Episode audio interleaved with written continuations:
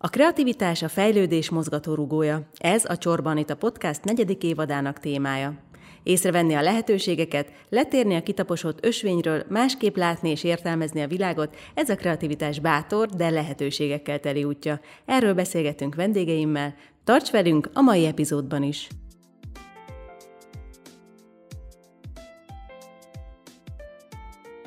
Vajon mi az a plusz, amivel már az egyetemista évek alatt is kitűnünk a tömegből, és ami miatt évekkel később minket akar Krisztina Aguilera és Naomi Campbell ügynöksége?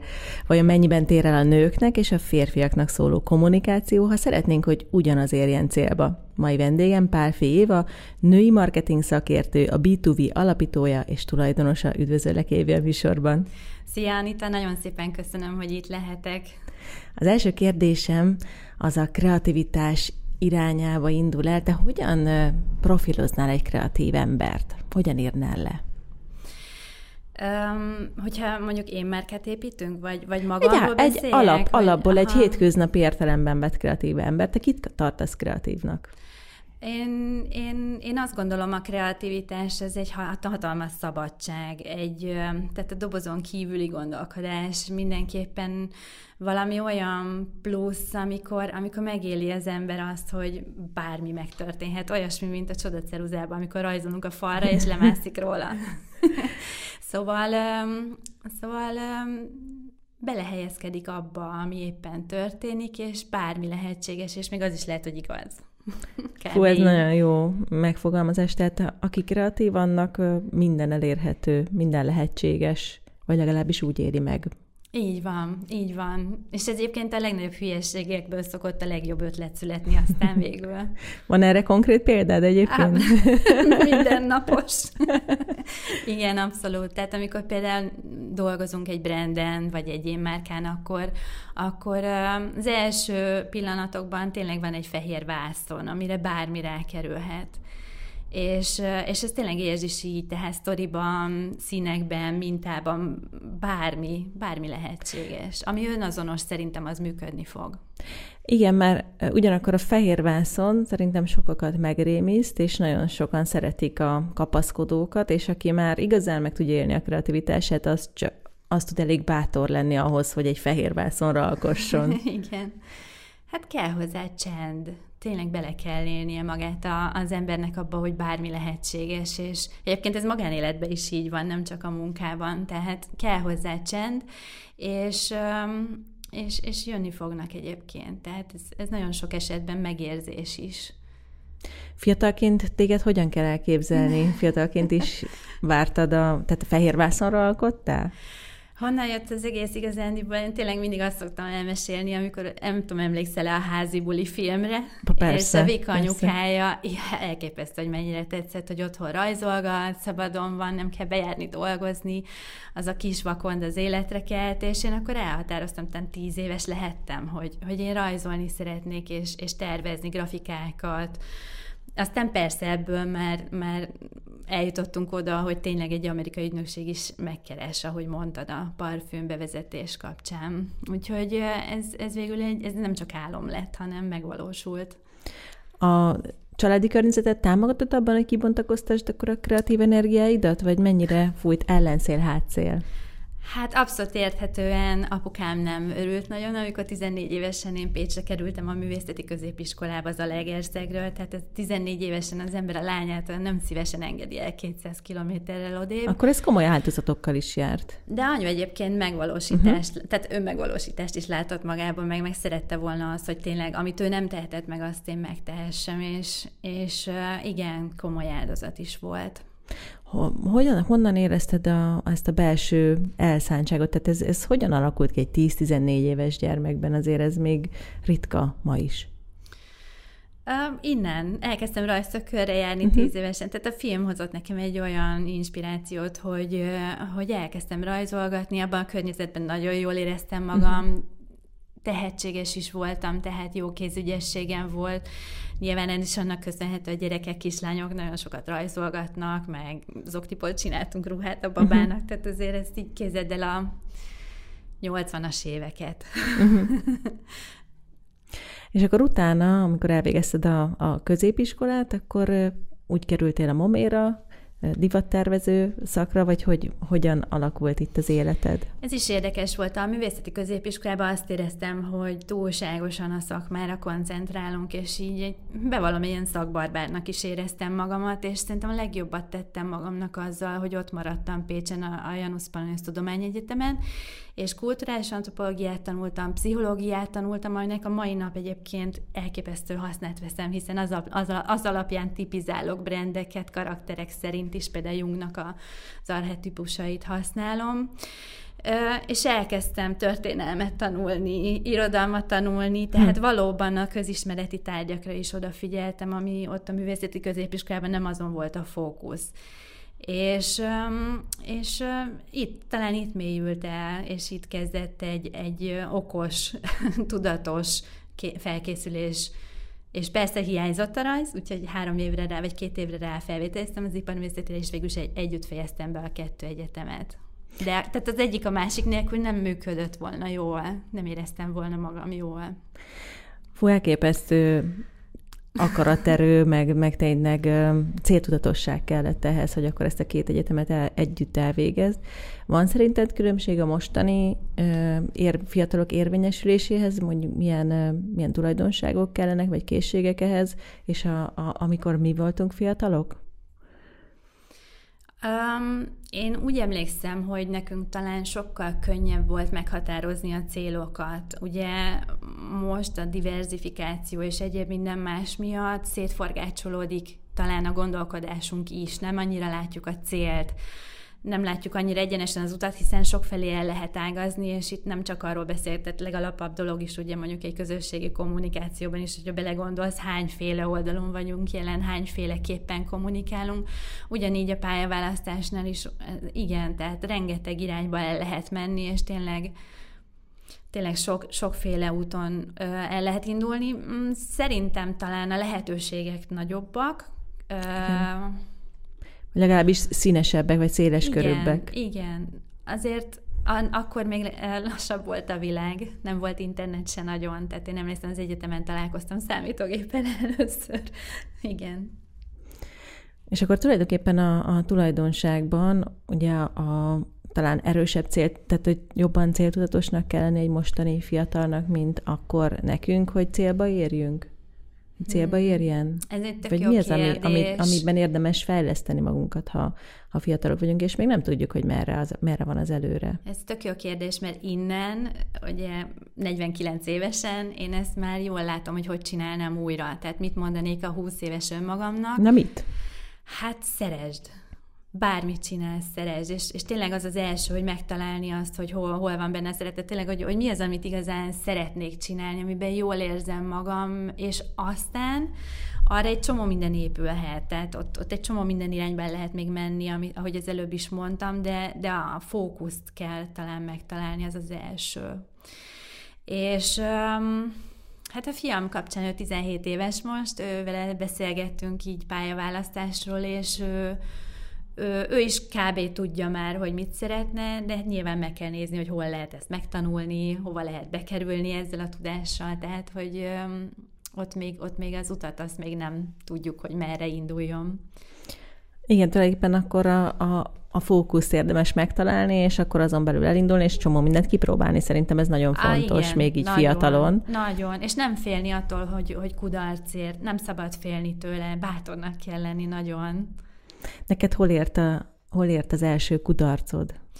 Hát ez nagyon érdekes, mert, mert szakmailag nem volt kudarcom. Tehát most itt Mm, dicsekvés, igen, dicsekszem, de magánéletben viszont igen, tehát ott, ott, ott, tehát a, a munka és a magánéletnél inkább azt mondanám, hogy a munka az egy folyamatosan felfelé ívelő, sikeres, eredményes, rengeteg munkával létrehozott karrier. A, a magánélet viszont az tényleg mint egy brazil sorozat, tehát abban minden volt, és mindent megéltem, és, és oké, okay, hogy erősebb lettem, de azt kihagytam volna mondjuk. Uh-huh. Inkább így fogalmaznék, tehát a munka az rendben van. Akkor nézzük végig a, a munkádat. Jó. Kijöttél akkor az egyetemekről, utána merre felé mentél, hol lettél kreatív igazgató, és hogy mm-hmm. vezetett el Naomi Campbell igazutad?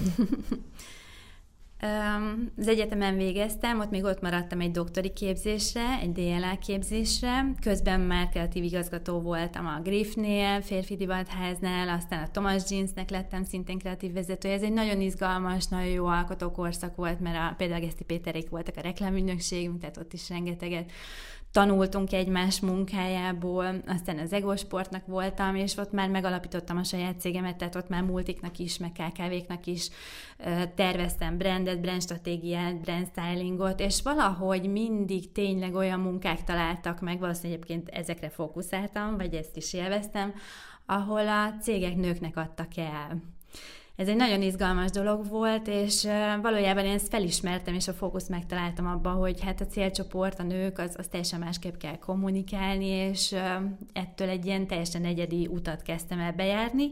Na és innen jött az, hogy, hogy most már, már valóban ezek a cégek találnak meg engem, és hát a legjobb dolog, amire talán legbüszkébb vagyok, hogy ezt a tudást nem, nem tartom meg, hanem át is adom. Tehát nem csak tervezek, hanem tanítom is, hogy hogy kell jól csinálni Metropolitan Egyetemen, saját képzésekben, cégek mentor, cégvezetők, marketingesek, nagyvállalati döntéshozók mentorálásában, és szerintem így kerek nekem ez az egész, és így teljes. Nagyon élvezem.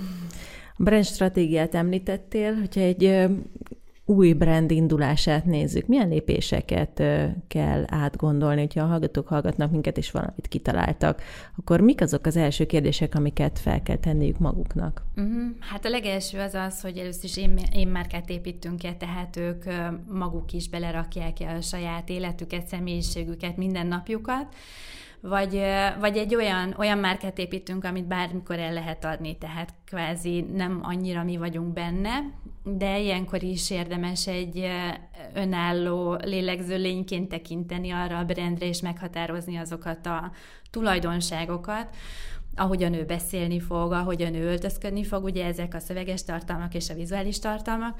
Úgyhogy talán ez az első lépés, és ahogy mondtam, most így gyakorlatilag el is árultam, a második pedig az, hogy egy önálló karaktert adni a brandeknek. És onnantól lesz gyakorlatilag egy ilyen nagyon vonzó, sugárzó, érző, lélegző sztori az egészből, amire rá lehet kapcsolódni, amire lehet rajongani, mert különben, hogyha csak a, a personákat megnézzük, a vevőket megnézzük, és, és leragadunk ezen a szinten, akkor maximum egy ilyen szolgalelkű brandet tudunk építeni, ami árversenyben mindennapi problémákkal simán elhasal. Jól létrehoztuk akkor a kis brandünk karakterét, öltözködését, megjelenését.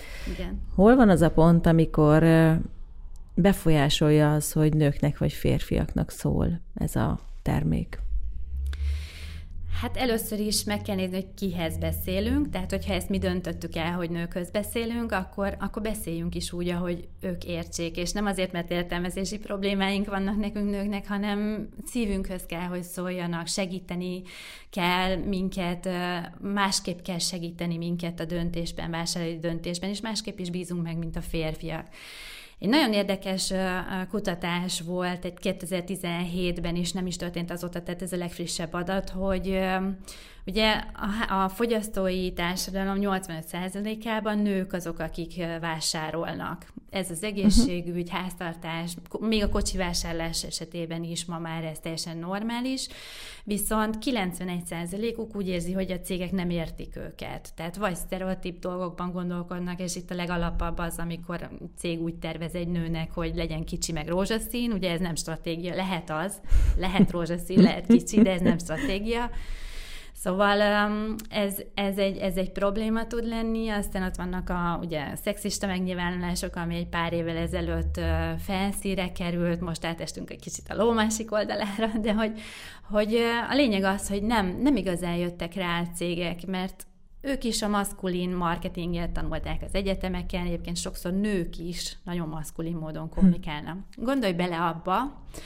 hogy elmegyünk a bevásárlóközpontba, és órákat képesek vagyunk eltölteni, és nekünk a vásárlás nem csak az, hogy bemegyek és megvásárolom, mint a férfiaknak, akik feladatot tudnak le, hanem ott kapcsolatot építünk. Nagyon sok esetben a, a fülkéből még az internetre is föltesszük, hogy na melyik ruhá jól nekünk, és akkor um, segítséget kérünk online, szóval ott, ott az sokkal inkább szól a kapcsolatépítés. Egyébként ugyanezt csináljuk a webáruházakban online is. Na és innentől kezdve tényleg másképp is kell beszélni hozzánk.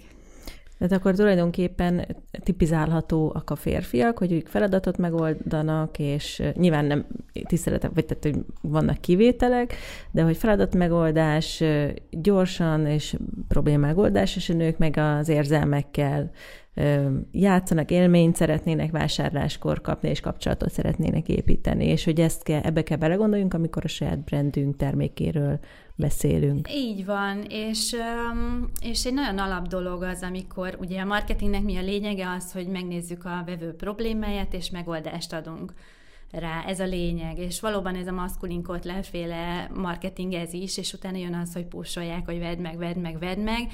Na, ez nem a tudatos kommunikáció, ha nőkhöz beszélünk. Tehát, hogyha megnézzünk egy nőt, megnéz, megnézzük mi magunkat, hogy milyen problémákkal küzdünk, és tényleg mélyen megnézzük magunkat, hogy megfelelési kényszer, vagyok-e elég jó anya, vagy uraim, hogyha ti hallgatjátok a műsort, akkor, akkor belegondoltok abba, hogy édesanyátoknak mik az igazi problémái, vagy a lánytestvér, vagy a párotoknak, és elkezdtek odafigyelni rá, akkor na innentől kezdve jön az, hogy tényleg lehet okosan problémát megoldani, de nem manipulálva.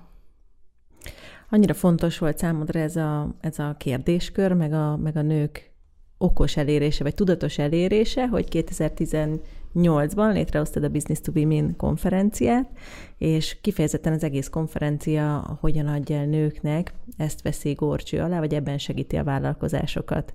Hogyan jött a konferencia ötlete?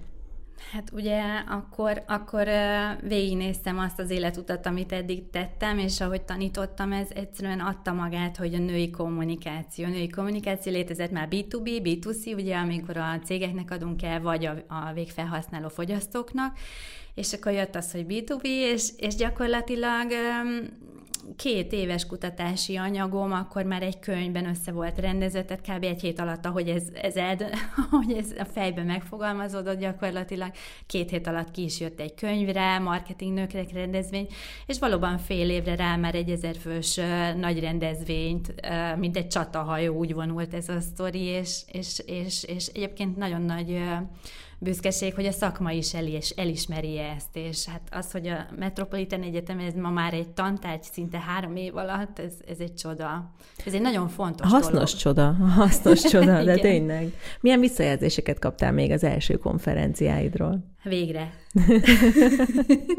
Végre. Hogyha emlé- ugye 2018. januárjáról beszélünk, 2017. novemberében, ha emlékszel, akkor volt Harvey Weinsteinnek a MeToo botránya, tehát ez akkor aktuális is volt, benne volt a levegőben. Tehát az, az, az, hogy ezt én csináltam meg, ez szerintem csak azért volt annyi előnyöm, mert mindig is ezzel foglalkoztam, de előbb-utóbb ezt megcsinálta volna valaki, és egyébként voltunk is női marketing szakértők sokan, de így egyben nem fogta össze senki a szakmát.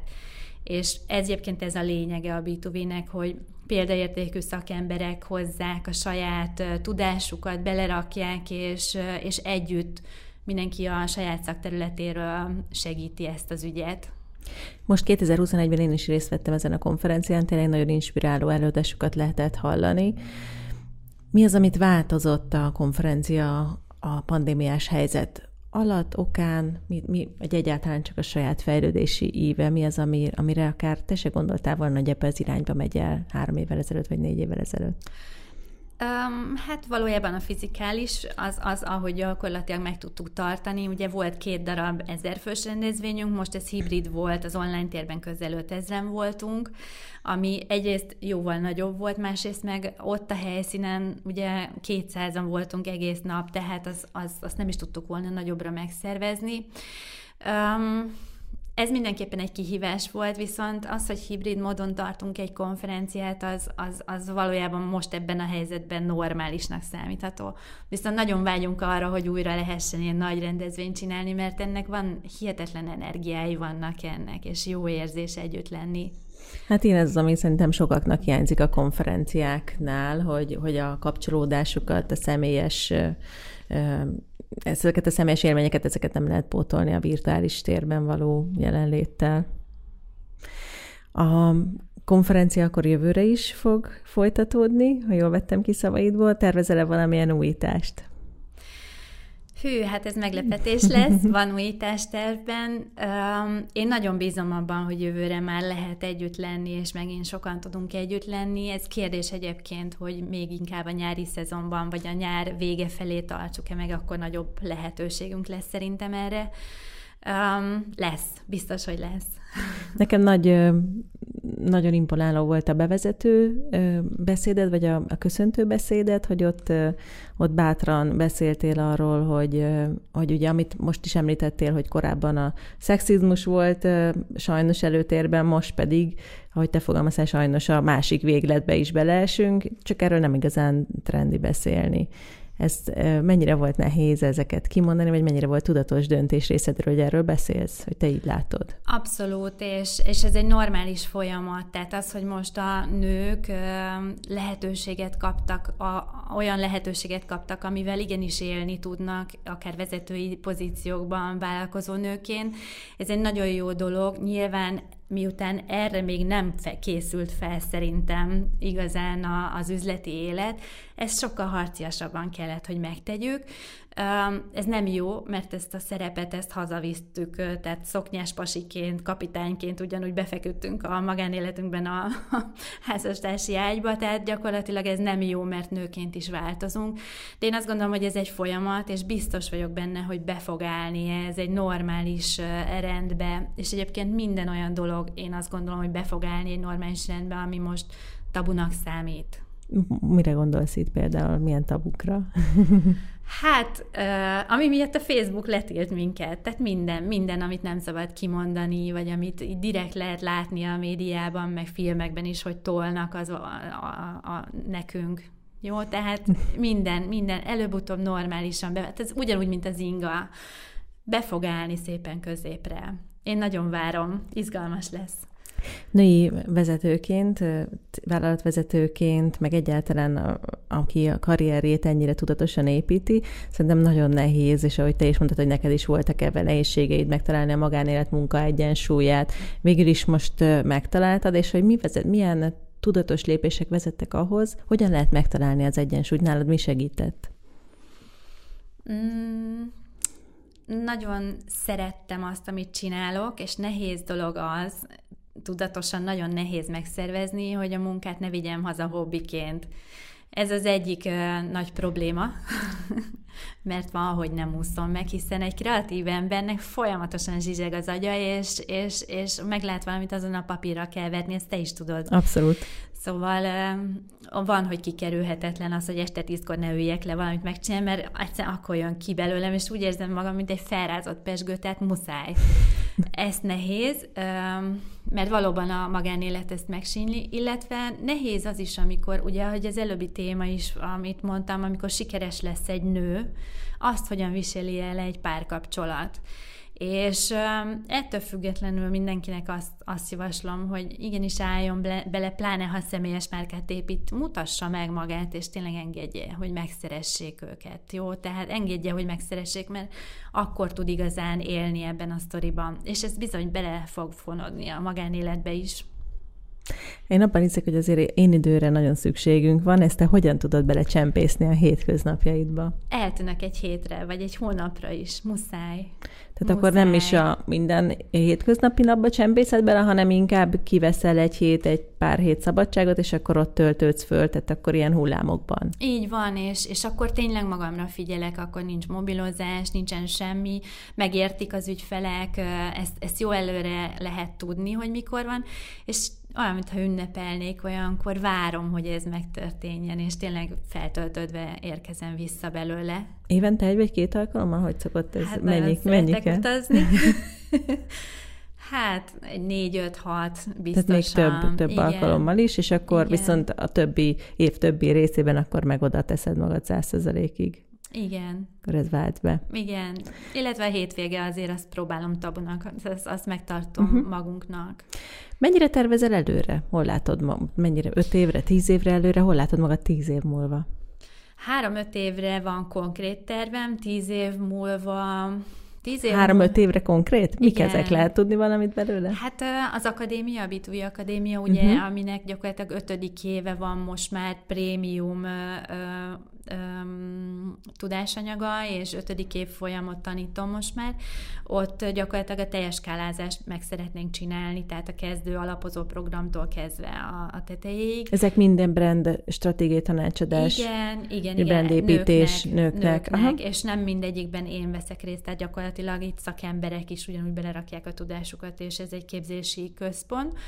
De hogy tíz év múlva én, én nagyon vágyom arra, hogy a nők sokkal tudatosabbak legyenek, és, és, és tényleg mi cégek meg tudjuk adni nekik azt, hogy egy élmény le, legyen nekik ez az egész vásárlás, és ugye nők nem csak magukról gondoskodnak, hanem a családjukról, barátnőikről, rengeteg mindenkinek vesznek ajándékot, hogy, hogy ők ezt élvezzék tudatosan. Akár egyik, akár másik oldalon Igen. állnak, akár a szolgáltató, akár a vásárlói Igen. oldalon, nem? Mert kettő Igen. azért összefügg. Igen, hogy nagymama mikor leszek, azt nem tudom. Tehát tíz év az, az simán lehetne, ugye 17 évessel, nem tudom, azt, azt még nem tudom elképzelni. Nagyon szépen köszönöm, Évi, a beszélgetést, nagyon sok érdekes és inspiráló gondolat hangzott el. Köszönöm szépen, hogy itt voltál. Nagyon hálás vagyok, hogy meghívtál, köszönöm, és nagyon jól éreztem magamat. És hallgatóknak megüzenem, hogy nézzenek be hozzád, hol érdik el a tartalmaidat. A Pálfi Éva név alatt, tehát a nevem alatt biztos, hogy meg fognak találni. Köszönöm szépen. Én is. Keresd a további beszélgetéseket az inspirációk.hu oldalon. Megköszönöm, ha értékeled csatornámat az általad hallgatott podcast felületen. Ha kérdésed van, vagy ajánlanál további inspiráló beszélgető partnert, akkor írj a podcast kukat csorbanita.hu e-mail címre.